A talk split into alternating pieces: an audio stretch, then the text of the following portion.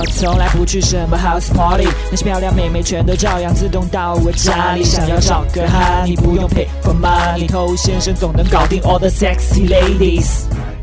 嗨，各位好，我是透先生。那我们今天呢，就来聊一些比较严肃的，甚至有一些沉重的话题，那就是关于离婚。那我知道，可能听我节目的很多朋友都是比较年轻的。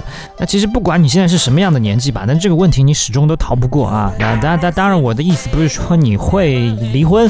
我的意思是说，只要你在这个社会，你在这个世界生活，你可能就会面对一些诱惑，你的伴侣他可能也要面对一些诱惑，那这些都是离婚的诱因嘛。所以关于婚姻很多的一些真相，我觉得你有必要尽快的去了解它。哎，说实话，这些年我见过很多的一些善男信女啊，他们对于婚姻抱有很多简单童话一般的想法，那结果走入婚姻之后呢，大失所望，接下来的婚姻生活呢也过得非常痛苦。那与其在一开始的时候把它想得特别美好，倒不如冷静的来看一些事实，有更多的心理准备，你走进婚姻反而可能会发现它更多的美。那我们先来看这个事实，就是离婚率的事实哈。在二零一七年上半年的时候，全国有五百五十八万的夫妇登记结婚。那与此同时，办理离婚登记的呢，有一百八十五点六万对。经济越繁荣的地方，像北上广深，它的离婚率就越高。北京的离婚率是百分之三十九。大概是五个人当中有两个人离婚的一个概念，那离婚率不断的在升高，那结婚率呢却在持续的下跌。那还有一些人选择晚婚，选择丁克，还有甚至不婚的人，这都是在不断的攀升的。那简单的归纳一下，就是想结婚的人越来越少，想离婚的人越来越多。嗨，你多久没有恋爱了？加入偷先生内部进化课程，学习更多干货。微信了解一下，b a d t o u。OK，我最近写了一本迷你电子书，叫做《恋爱偷心术》。如果你还没有领取的话呢，可以去添加微信 b a d t o u，老兄弟直接问工作室客服索取就好了。那另外一个数据呢，也在不断的变化，就这些离婚案件当中呢。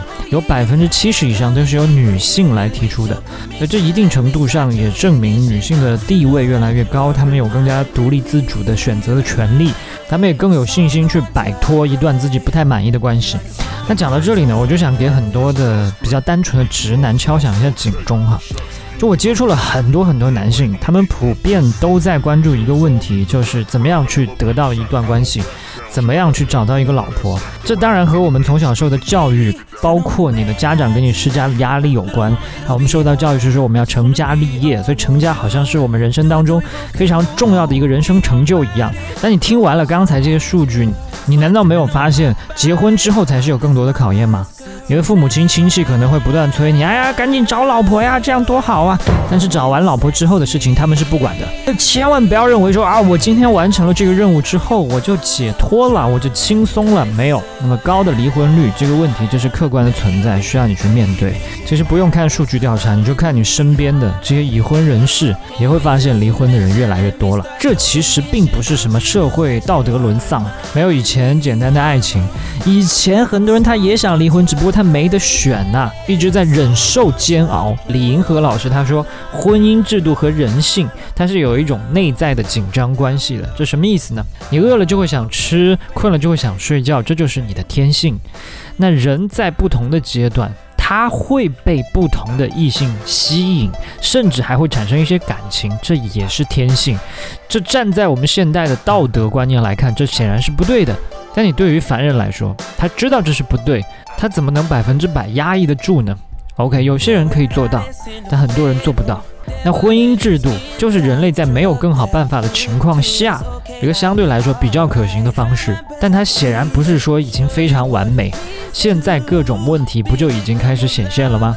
那可能很多人听到这边的时候呢，就觉得心情很丧了，感觉没有希望。那不然我就让你再丧一点啊！婚姻当中，仅仅用爱情来维系是不可能的。除了爱情之外，你应该还要有一些别的。它比如说你们之间的友情，你们之间的互利互惠，你们的恩情，你们的亲情，你们的精神匹配，你们的性格和谐等等。爱情它很多时候都像火，它是会烧完的。但是我们刚才例举的这些呢？它比爱情要更长久。所以婚姻充满很多不确定性，你一把锁你没有办法锁住，那你就应该选择更多的锁。另外呢，与其去天天捕风捉影，倒不如开开心心的，同时做好一定的心理准备。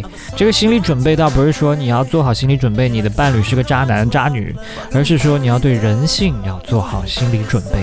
那两个人相处的开心多一点，关系呢也才会长久一些。